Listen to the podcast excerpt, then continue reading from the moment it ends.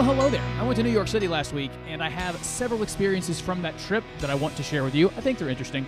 Then, plus some listener submission submissions on some biblical questions and a very interesting healthcare story. We'll do that more on this week's Corey Truax Show. This is the best thing, the best thing that could be happening.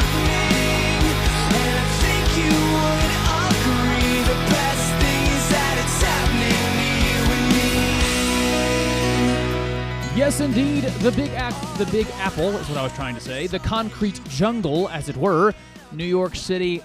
It's my favorite city in the world. The, the Lord has been good to me in that I've been able to see a lot of the world. I've been spoiled in that way. And of all the places I've been, there's just nothing like New York City. I know that's not the speed for some of you, not your not not the uh, context you like to spend time in, but I just love it. I try to go at least once a year. I had some business up there that I was able to go take part take part in at the King's College, uh, Christian college up there in New York City. It was a good time, and so I want to share some of those stories with you, even in- including some things I saw on the on the flight there and back. So we'll get into that. Plus, we have uh, some apologetic issues, some things about the Bible people have questions on that I want to discuss. I- I got a lot to do. Plus, um, one of your fellow listeners and uh, good friend sent me a story on healthcare in Taiwan that I think is a really fair treatment about how they do single payer. Uh, there's there's pluses and minuses, there's benefits and there's costs, and I, I want to walk through a lot of that today. That'll probably be a big chunk of the show. Before we do any of that, my name is Corey Truax, and we are dedicated to smarter, deeper, better talk here on the Corey Truax Show. I'm also the pastor for teaching at Beechwood Church, and Beechwood Beechwood meets at 10:30 on Sunday mornings in Greenville, South Carolina, and you are invited any given Sunday morning to come see us at Beechwood Church. Here's where I want to begin. I took a day, it was about five hours in totality, and spent those five hours in the, the American Museum of Natural History. I went to another museum that day just about the history of New York City, but the, the biggest chunk of my day was in the Museum of Natural History. You might recall that museum from the movie that Ben Stiller did. I forgot the name of the movie, but at night when he's like the the night security guard in the movie at the museum, the museum stuff comes alive, and you can. It's it's it's fun. Uh, it's a Ben Stiller movie, and so uh, I went to that museum. So that's where they have all the fossils. You get to see big dinosaurs, or at least the bones thereof, and then there is a narrative they set up where you get what they would just call the narrative of evolution. The the, the museum at large, in a lot of ways, at least maybe half of it, maybe a little less, is just one really sophisticated, well illustrated argument for evolution, like Darwin's theory. You know, there's parts of it that have to do with outer space, and some of it's just like the North American continent and tracing the development of the North American continent over time and what species lived where. And it was actually really well done, and obviously it's going to be well done, right? It's the American Museum of Natural History uh, on the Upper West Side of Manhattan with endless funds and uh, the ability to put together these exhibits, and it, it really was incredible. I, I love the intellectual endeavor, the endeavor that is a museum, and a museum of that level was incredible. There's a couple thoughts I had from that museum. So, first, they are fairly open with some of the early language on the walls and on the displays and even the, the literature you get that they're they're trying to explain evolution, Darwin's theory, in an accessible way. So you have to assume a couple things. That if any museum, any set of people are going to be well equipped to make a compelling argument that Darwin's theory of evolution is absolutely the truth, can be not can't be questioned and has all the evidence in the world, if there's any group of people, you would assume it's going to be the folks at the Museum of Natural History in New York City.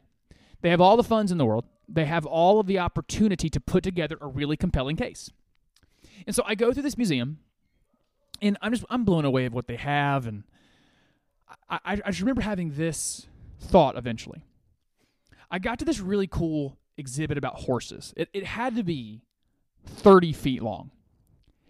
And what they trace with actual bones that they have found, like this was not just recreations, but actual fossils they're able to trace the earliest horses, the size that they were, and how their hooves looked, and the sizes of, of their heads, and then to trace over time how horses have changed, gotten bigger, how in certain climates different things changed. And it really was mind blowing. It was really mind blowing to see the fairly vast variation that can happen in horses over relatively small periods of time. And I got to the end of that 30 feet and was like and just thought, man, that's incredible. Like this this evolution argument. And and then I stopped and I looked back at the first fossil the smaller horse and I looked back at where I was at the end and thought, but that's still a horse. That horse down there is a little different. This hor- horse up here is is different than that one. But they're all just horses. And I, thought, and this is the thought I actually had. I had this thought. Well, maybe I'm just stupid. Like here, you're making me this argument for evolution, and I am here seeing it. This really compelling, well done argument, and my reaction is I, I I'm not convinced. Like you're not making a great argument. I I don't. Uh, this is not. This has not been compelling to me. And then it gets. It makes me think. Well, if it's not compelling to me, that's probably a problem with me. Because the people who set up these museums and think all this stuff, they're all smarter than I am, right? Like, they're all higher educated. They're all got probably a better SAT, although my SAT wasn't that bad. Like, they, they're probably all smarter than I am. But I just got to admit, I went through this entire museum, this this very well illustrated argument for the idea of Darwinian evolution, and came away utterly unconvinced. And I think I'm even easy to convince. I've made you a lot of you uncomfortable in that I am I am not by nature I don't think the I don't think the biblical text demands of us to believe the earth is 10,000 years old or less or the universe is 6 uh, whatever people say 8,000 whatever it is years old. I don't believe that that's even a demand on me. So I'm I'm even easy to convince. I don't come in with a biblical bias that would say this has to be wrong. I'm just telling you my actual logic went and saw it all and went, I I don't think so. I don't think you've got this. At least across species. Because here's all they did over and over again. They proved to me over and over again that different types of felines became other types of felines and canines became canines. And over and over again, they kept doing that. And I was very convinced that adaptations like if that's where the way we're using the word evolution if that's all it means if evolution just means variations inside of a type then i guess i'm an evolutionist.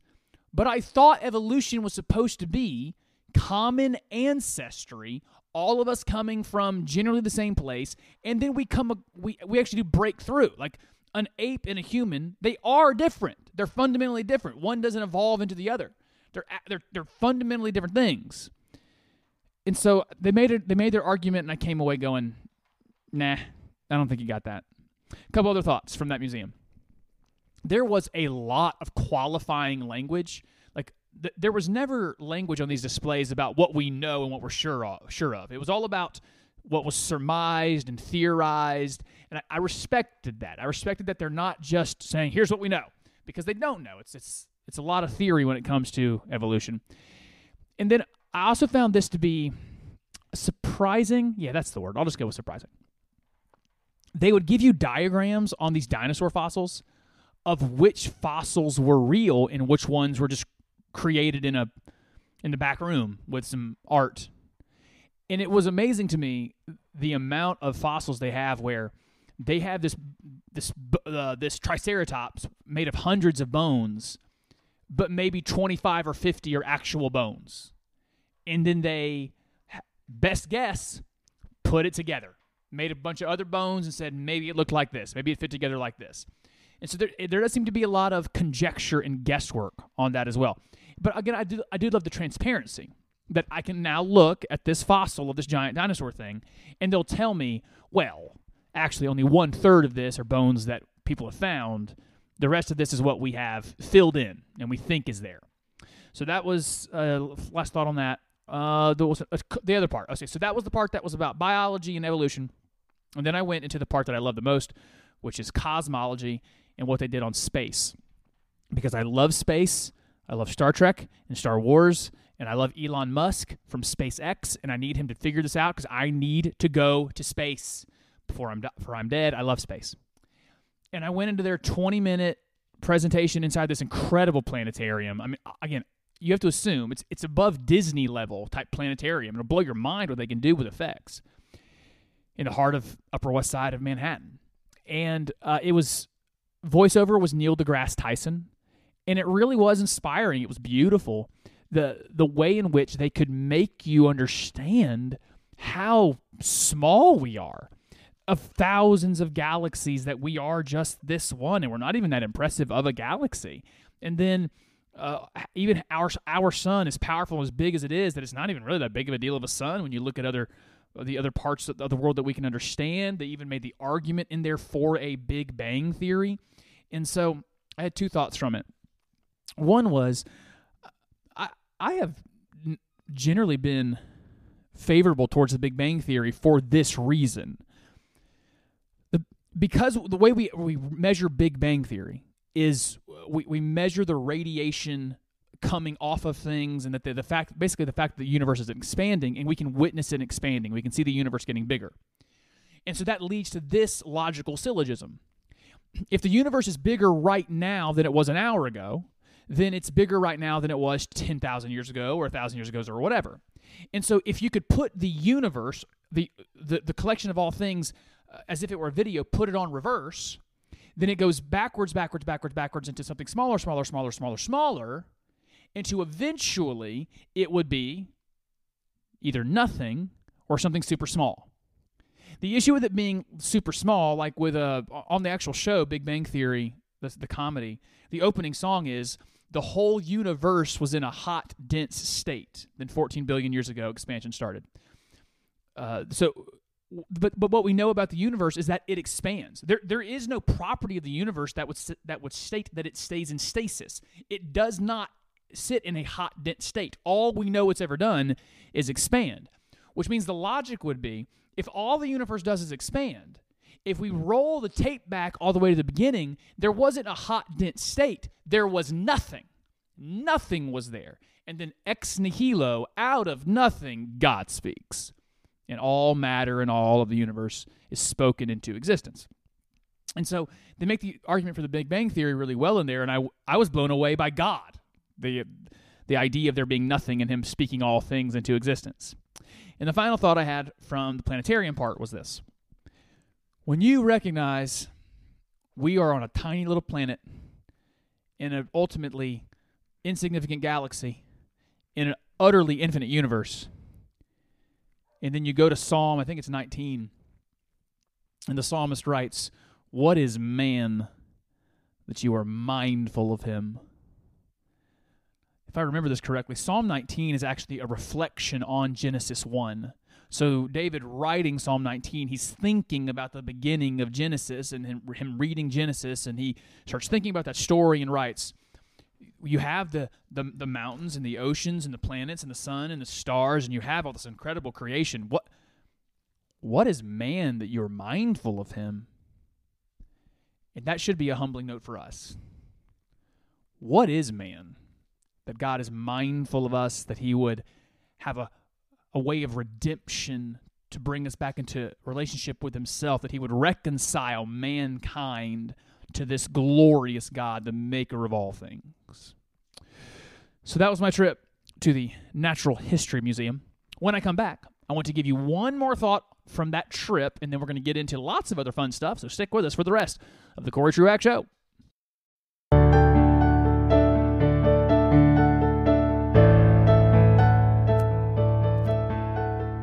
Welcome back to the Corey Truax Show. Thank you for sticking with me on Instagram, Facebook, or Twitter. You can find me, and I hope you will follow along. One of the things I do out there on Instagram mostly, but also some on Facebook, is I have, I guess I've learned the piano. I, I never know when to say, yes, I play piano, because I'm not good. I can play chords on my right hand, I can do a little bit of work on my left. And so, like when someone says, "Hey, do you play any instruments?" I don't know if I can. I don't know if I'm qualified yet to say yes, but I do play a lot out there on social, and so that's fun. If you want to follow along, maybe even send us like a song suggestion. That'd be a good time. All right, so I was reviewing for you my trip to New York City last week, and I wanted to give you one more thought that's totally unrelated to the spiritual and Christian implications because that's where I started. On my way back, a flight from Newark to DC and then DC to GSP. There was a copy of The Economist in the seat back in front of me on the flight from Newark to Washington, D.C. and I was just flipping through The Economist just to see what was in there, and I saw a headline so indicative of the problem we have politically with our mindset. The article was about the, the president, President Trump. Uh, what was what's his name? Soleimani killing Soleimani, having the drone strike on Soleimani, the uh, Iranian commander, general person, basically like second in command in Iran. And the the title was so perfect. So you you have this action that the president took. It's kind of complicated. It was in Iraq with a guy who was he, he kind of muddies the rod. Sol- Soleimani muddies the waters because he's a government official in Iran, but he is also running terrorist organizations. So terrorist organizations are stateless. They don't have a uniform to wear of a country. They're not they don't have that kind of hierarchy. They aren't part of the UN or anything. So he's yes, a government official, but he is also just as much as Osama bin Laden, a terrorist who planned things to kill Americans, who actually did kill Americans and was planning to do more. Now, but still, it is complicated because he is a government official and there wasn't congressional approval or oversight of it. Like, so it's complicated. And the headline in this Economist article was Masterstroke or Madness? Question mark. So those are your options. This killing of Soleimani, it will, it can only either be masterstroke, incredible move, or it's madness and insanity. Or maybe, maybe there's some nuance. maybe the answer's somewhere in between those two. But that's what the economist gives you. And that's what it feels like the entire culture is telling you. Every time the president does anything, you can only do one or the other. Either it's the best, most perfect thing anyone's ever done, and he's the best ever, or he's a moron and he's evil. And it's just not healthy or logical or rational. I mean, uh, my opinion on him as a person is really clear, but the decisions, like the individual decisions, every single one of them should be judged individually. Same thing for like a Barack Obama. I don't think particularly high of him in his character, but every individual decision needs to be judged. But but the economist does that thing that's very American right now. It was either a masterstroke or it's madness, and those are your choices, nothing and nothing else. Okay, so I saw that on the way back from the flight. Wanted to share that with you. Okay, to some listener submissions. This one is from.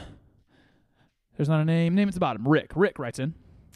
Rick says, "How how do I respond?" And he sent me an article, uh, some or at least a tweet from some atheist guy who quotes a lot of Bible about how God commanded the the Israelites to deal with the Canaanites when Israel was moving into the promised land. And the argument that this guy's making is look at all this language about God go, being willing to destroy the Canaanites, utterly destroy them all. And isn't that kind of uh, like a, isn't that super genocide? Like isn't God being really genocidey over there? So, a couple ways to think through this that I think are important for the Christian if you get this challenge. When God gives commands for the destruction of a people, how do we respond to that? Well, one, if you know enough about the Canaanite culture, I would challenge this atheist how dare you not destroy them? If you were God and you let these folks live, you, you, I think you would call God unjust for letting them be. What we know of the Canaanites was that they they were killing their children. They were enslaving each other.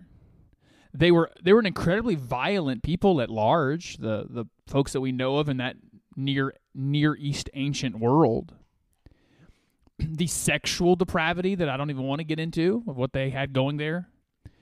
So this there's this idea here that even some of the other prophets, minor prophets, will talk about that the that the the, the sin of a people hasn't been full enough yet for God to be willing to destroy them. And so you get this idea that God is actually really long suffering. He's very patient. He's waiting for peoples to behave themselves, to repent, to live to live in a way that shows regard and respect for the image of God on every person. And eventually what God does is justice. He does justice against the people of Canaan. By the way, he did a lot of justice to the people of Israel as well in some in punishing them. So that's one.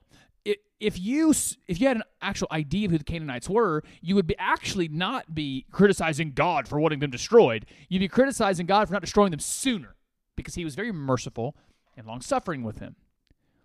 But secondarily, if you actually read the passages, as very few people do, you'll get many stories, mostly Chronicles, maybe some in Kings, where Israel goes to battle with some group in the Promised Land or uh, some neighboring tribe, and you'll get some language about how, and they utterly destroyed, utterly destroyed this other army or something, and then like a couple chapters later, that same people group is mentioned again because that's often how Near Eastern language worked. Like you use some hyperbole, and and this army utterly annihilated the entire entire people of the Ammonites. And two chapters later, and the Ammonites, you know, they did this thing. Well, apparently they weren't all annihilated because they're still there. So when people do the God wanted these people destroyed, these Canaan these Canaanite peoples, well, very evil peoples that deserved judgment.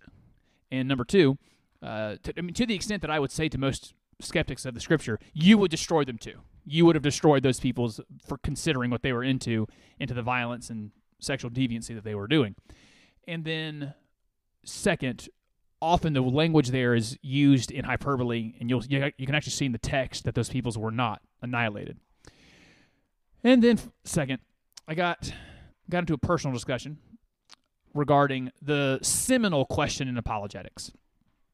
I've said on the show several times that the hardest question for the believer is the question of theodicy. The- That's the technical term, but the, the layman's term is why do bad things happen? Why do tra- tragic things take place? I, I think there's a couple of different answers to that, but I, I got into a personal discussion on this, and I I wanted to give you a an answer that I gave to this person that I don't know that was effective, but I think it should be. I think if our if we dwell on these things properly, that this would be an effective way to think about it. So, one, why why do bad why do bad things happen? How do we think about them? There's two categories there. One is man-made in totality, like when someone hurts you, when there's a personal slight or a a personal offense, some to, to the most serious things. Well, a person did that. That's who you should blame.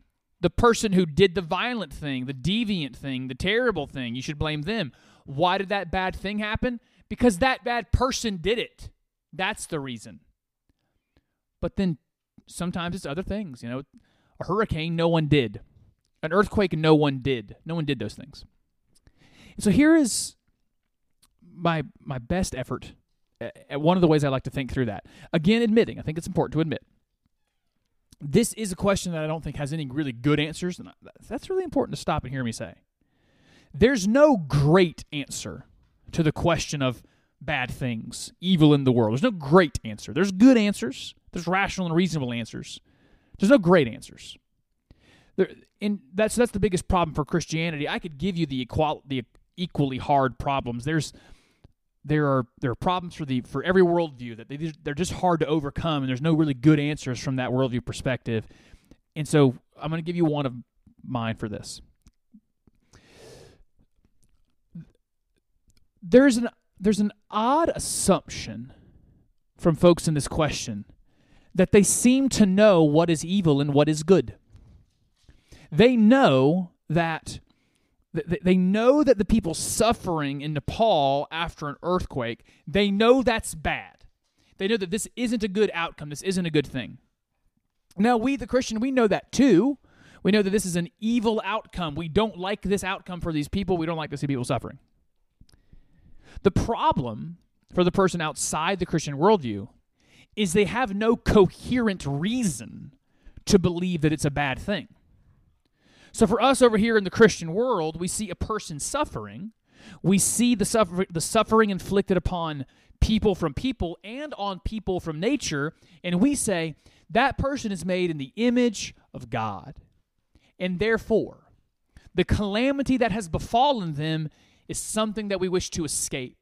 And for the Christian, it's something we believe that there's coming a time where those calamities will end. Jesus will return. The earth is groaning for that. The earth will stop its groaning. We will stop our longing, and all things will be, will be made right new. But the only reason I even know to, that those things are bad, that I, I wish those things weren't happening, these bad things, is because I know a good thing exists. It's because I know there's coming a perfect thing, and I know people are made in the image of God, and therefore, when stuff befalls them, it's bad. For the secularist, for the person outside the faith, I don't mind saying to the secularist who tells me that it's such a bad thing that this earthquake happened in Nepal, um, wait, why do you know that? Why is it such a bad thing? Why are you so upset about the earthquake in Nepal? You don't have any you, you have no good answer to that. So some bags of chemicals that you call humans, we call them humans, but all they are is a meaningless bag of chemicals that evolved from nothing, that are just they're just animals. Why do you care? Why should any of us care? It actually takes the Christian worldview, it takes the biblical worldview to actually care about the plight of people. And so while you're asking, why do bad things happen? I ask you, how do you even know they're bad? The fact that you know that points to the fact that there is an objective standard, and that objective standard is the God of the Bible. Okay, so I had those two apologetics questions um, regarding the Canaanites and why bad things happen. So I wanted to do those. And now, onto one of my hobby horses, and this might take us close to the end of the show. That's a possibility. I had a good friend, Glenn, sent me a a story from Vice or Vox. Oh no, it's Vox. Uh, th- that uh, was looking into other healthcare systems in the world, and so the other healthcare systems across the planet that are universal healthcare, that that's total coverage for people. They're trying to answer a very a very practical question: How do other countries do it? So the United States doesn't have this universal coverage. How are these other countries actually achieving it?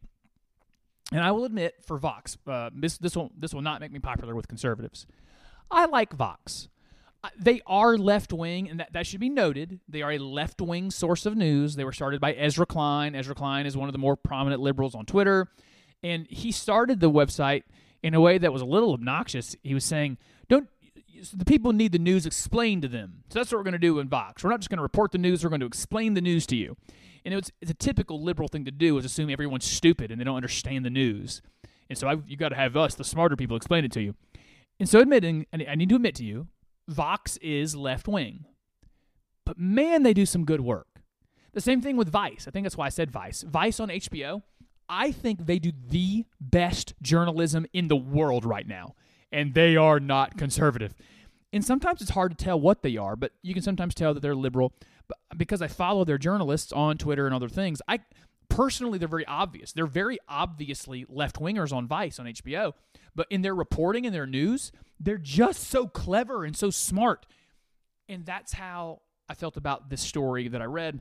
I've read, I've read several of them because Vox has now several stories of in-depth reporting on how other countries achieve universal healthcare coverage. Now, if you've noticed over the years on the show, this is a big hobby horse for me. I'm, I'm, I'm all about healthcare policy. I wrote one of my papers in college my senior year on healthcare policy. I am very much an up, opponent of single payer systems, and I, I was a big opponent of Obamacare. I think it's really easy to be an opponent of Obamacare. It broke every promise it made. It achieved none of its out its desired outcomes. Uh, and even like one of the reasons we can know that's the case, even right now, uh, does anyone does anyone think the healthcare system is fixed? we spent you know an insane amount of money, over a trillion dollars on this thing, and it apparently benefited like 10 million people total. We thought at the beginning it might benefit 30 million. We were overhauling the entire system to benefit maybe 30 million. About 10 million are benefited by uh, the Obamacare total. Uh, and so anyway, it's this, this is a big hobby horse for me, and so I appreciated him sending that over. They the Vox people went to Taiwan to take a look at a system that is fairly new, which was very intriguing to me. Uh, Taiwan did not go into universal health care until around the early 90s, around 1990s when they started. And so we're only dealing with about 30 years of data here, and that's really interesting to me. So it's how did they build it after having seen what the British did with the National Health Service and what the Western Europeans did? and they had a very fair look at the Taiwanese system. And I want to highlight some of those things for you. So, some bright sides. Like, how did they benefit? Well, there is no question that the Taiwanese people, from before they instituted single payer socialized medicine to after, the Taiwanese people are living longer lives and healthier lives. So they're living longer and their, their health problems have diminished. There's no question about that. Their health outcomes are better in Taiwan right now than they were previous to 1990, and single payer, without question, led to longer and healthier lives. And even be- so that's that's one metric. Like it's better than it used to be. But then you wonder, well, what if it was just terrible in Taiwan? Who cares if it's better than it used to be? How does it compare to the rest of the world? And the answer is fairly well. It was it was about even with most of the Western European world, about even with America in most things. We had better outcomes for some diseases. They had better outcomes for some diseases. And so they're right there with the rest of the world. With their single payer system, they are getting generally the same results from uh, from their people. So, bright sides. The I should also mention a third bright side. The Taiwanese people seem fairly happy with it. I mean, the polling suggests that that while they have some challenges, that generally the people of Taiwan like their single payer system, and there is something to note for that. Something to note that the people are satisfied. You know, I live in a, a fairly black and white world where I tend to only care about what's right and what's wrong. I don't care if people like it or not. If people don't like it, but it's right, I still want to do the right thing. And if people love something but it's wrong, well, I don't care what you like. And so, uh, at least that's my internal attitude. It's probably not a good attitude to put on display. So, uh, it's hard for me to say, hey, let's value their opinion of whether or not they like it. But hey, the people of Taiwan like it. So those are things you should know. It got better health, better health health outcomes than previous. It compares favorably with the rest of the world, and their people seem to like it. Now, let me give you the, the downsides of this very fair report on how this works, because this is part of being an adult. It's one of my big themes talking about healthcare policy is everybody's got to grow up. Every system is going to have its positives and its negatives. The American system has its negatives and its positives. The Taiwanese system has its positives and negatives. There will never be a perfect healthcare system. Another theme I've given to you over the years on this show. In a healthcare system, you can have two out of these three things. You can have low cost at the point of service, you can have excellence, or you can have access. You can have two of those three things because they pull on each other. If you have less quality healthcare, well, then it can cost less and you can have less access to it. But if it's going to, if you're going to have a lot of access to it and it's going to be excellent, well, it's going to have to cost more, right? Because there's there is no perfect world. We don't live in a room. We don't live in a world of of, of balloons and unicorns and it's there's real life math and so every system has to be measured in that way what are you what benefits are you getting and what costs are you in, incurring and i'm actually running up against the break i want to stay on time so i gave you the benefits those are the good things happening there in taiwan when we come back i want to take a fair look at their single payer system and what the costs are against those benefits we'll do that when you come back for the rest of the cory truax show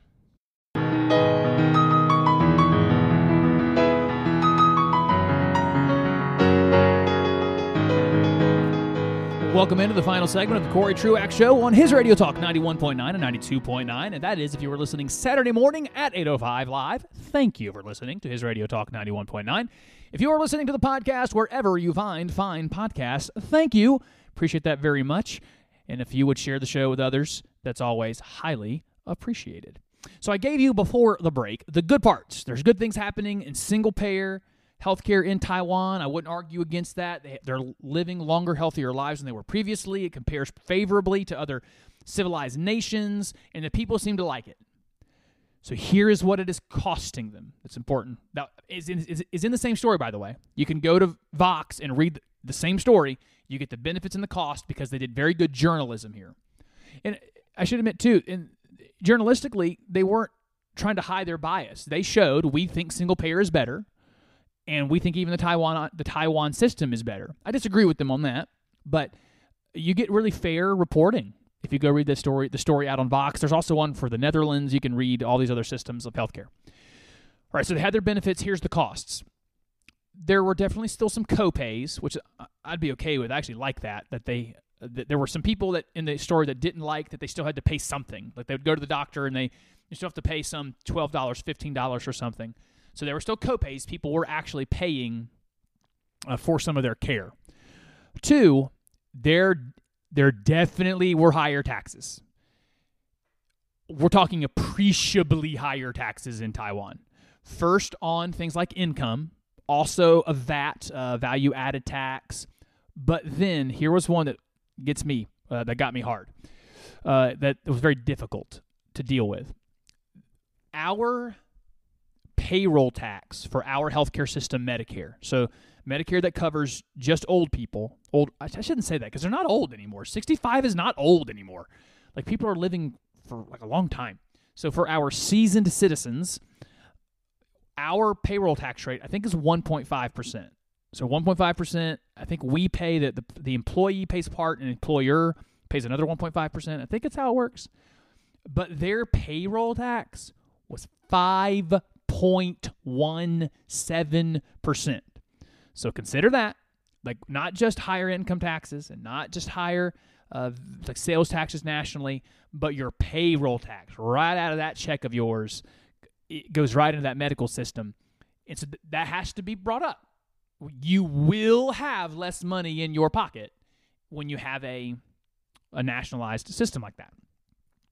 Uh, three, the third thing I wanted to bring up in the system private insurance actually still exists there. I learned in the story. So everyone has this minimum coverage from the government that is expansive. It's a lot of coverage. But the wealthier people in Taiwan can still go and get private insurance if they want to do that. The uh, Medicare for all, Bernie Sanders version, that is not okay anymore. It is illegal. It actually destroys, it disbands the insurance companies. There's no such thing as private health insurance anymore. Taiwan didn't do that. So you can still go get private health insurance if you want it. Number four, I learned from the story, is that not everything is covered. So it's it's a lot of coverage, but there are things that don't get covered after a certain dollar amount. Certain diseases aren't covered. Now, granted, let's be fair, that happens now in the private systems, right? There are insurance companies that will tell you we're not covering that. We're not covering that disease. Uh, this this cost from this hospital was too much. We're not covering that. We we've heard the horror stories of people getting those bills in the mail because an insurance company didn't cover it. My argument would be, I would rather deal with private companies in those negotiations than a government in those negotiations. So right now, there insurance there are insurance companies that will tell you no on certain things that you want to get covered and treated. And in Taiwan, it's just the government tells you that instead. Instead of a private company, it's just the government doing it. The, the, the thing is, you can only have one government. With insurance companies, at least there's some competition. Like we don't have competition here, is like we should. There should be a lot more competition in the insurance market. It's one of our biggest problems in our medical system is the lack of competition amongst medical insurers. And so uh, I say not everything is covered in Taiwan. Well, that's true here. Insurance companies deny coverage. I would just rather an insurance company do it than the government do it because I can at least compete with other insurance companies. Number five, I think on my list I learned in this uh, this article, their healthcare consumption is much higher.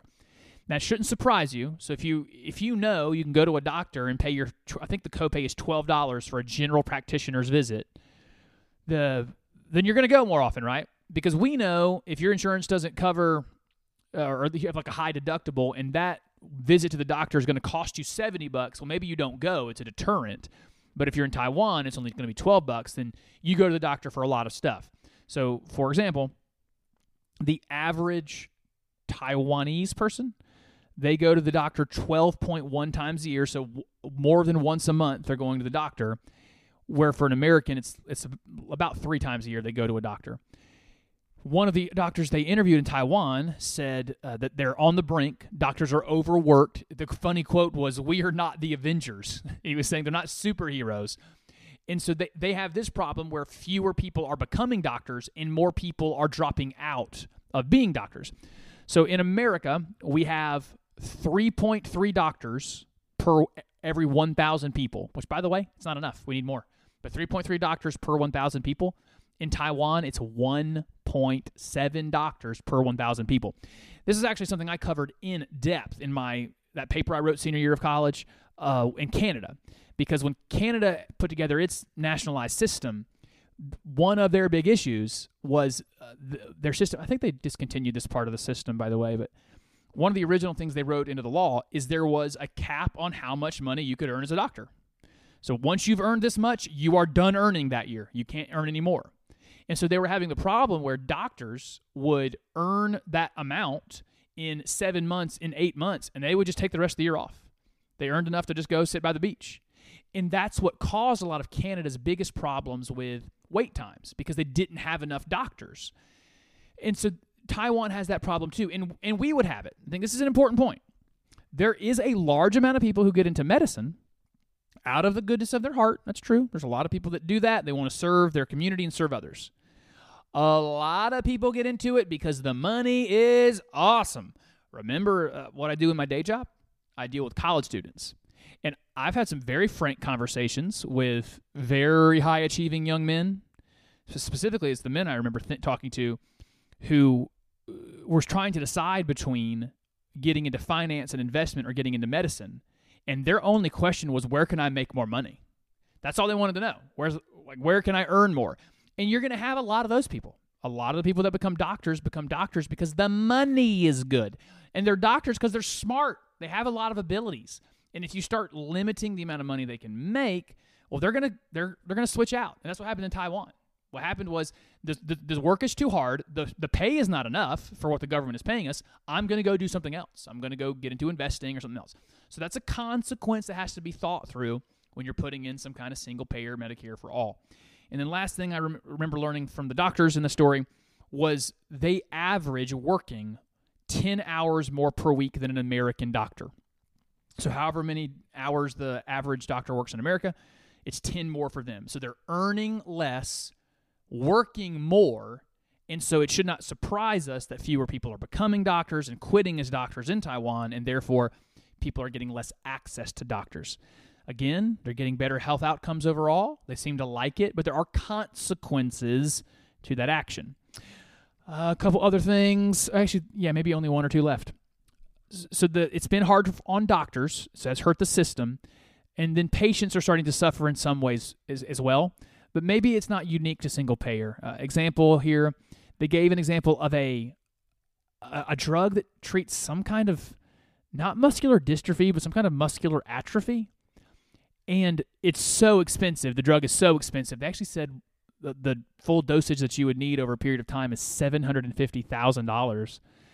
That that's not covered. It's not covered by the Taiwanese insurance. There was a big publicity push when one woman was appealing to the government to pay for it, and they wouldn't do it. So there's that's part of it, right? So you can't get coverage for those very high end things. And then on average, Taiwan gets drugs five years after America and then Western Europe. This is an this is an important point. One of the great ex, the great parts of the American system that the rest of the world benefits from is we're the ones creating all the drugs. We're the ones creating all the treatments. And the reason it's America creating all the drugs and the treatments is two reasons. One is our more highly educated population, and two, profit motive yeah, there's no doubt Pfizer and I can't think of any other pharmaceutical companies right now, but there's no question Pfizer's not out to help anybody. Pfizer's out to make money. But you know what that causes them to do? Create drugs to help us, make us healthier. Their profit motive leads to us getting medicines that we otherwise wouldn't have. And so Taiwan is five years behind. And when you say, well, it's just five years, well, ask someone who has a a, a disease that's going to kill them in three years if it matters if the drug comes in five years later.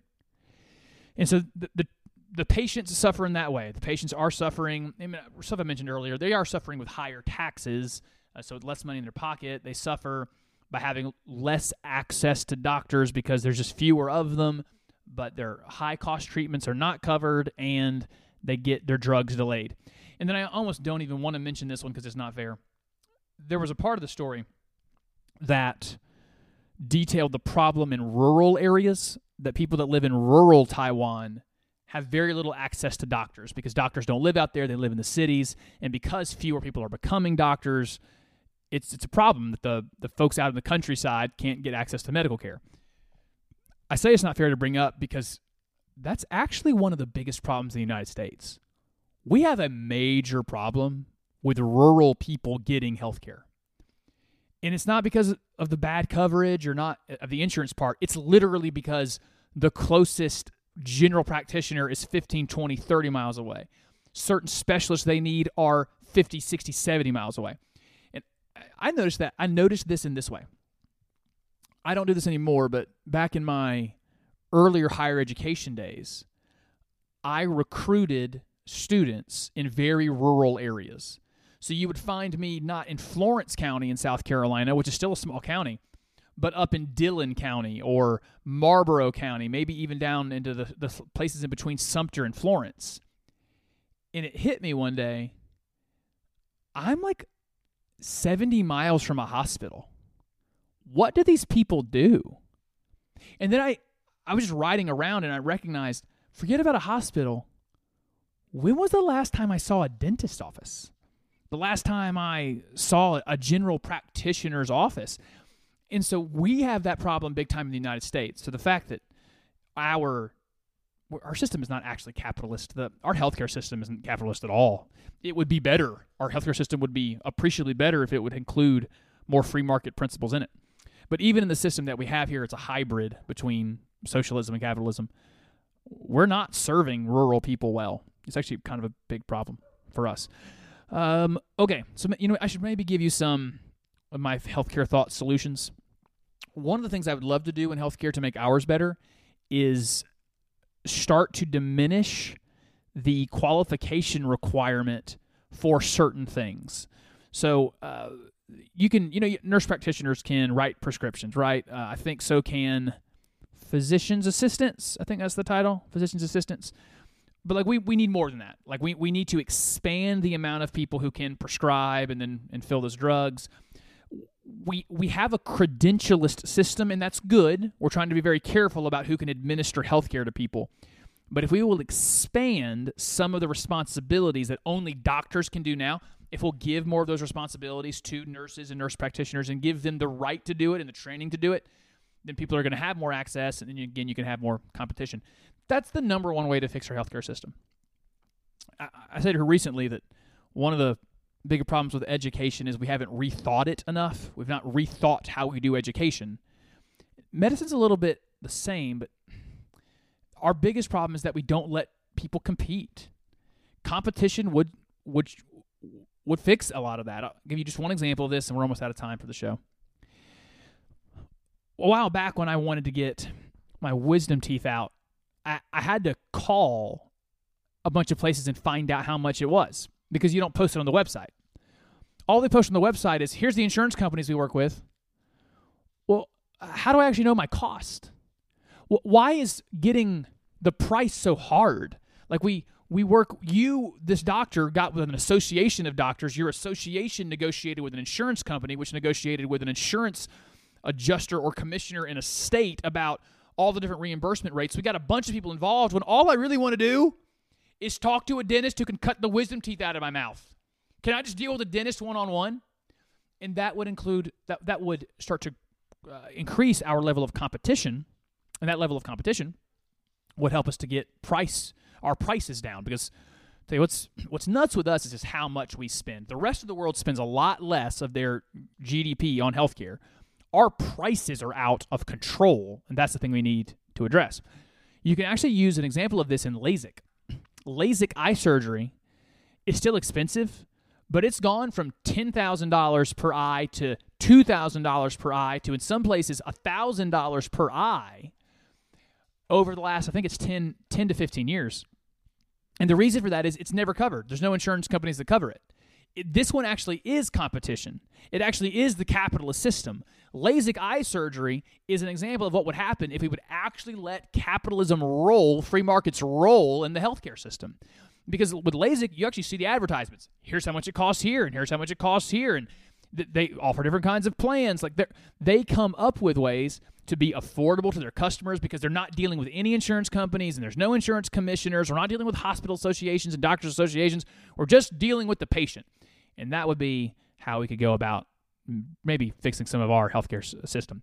Thank you to Glenn for sending in that story. They're really interesting out on Vox. I highly encourage everybody to go read those uh, because they, they treat you like adults. They treat you like an adult as the reader.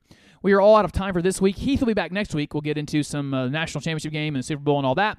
Until next time, everybody, peace and love.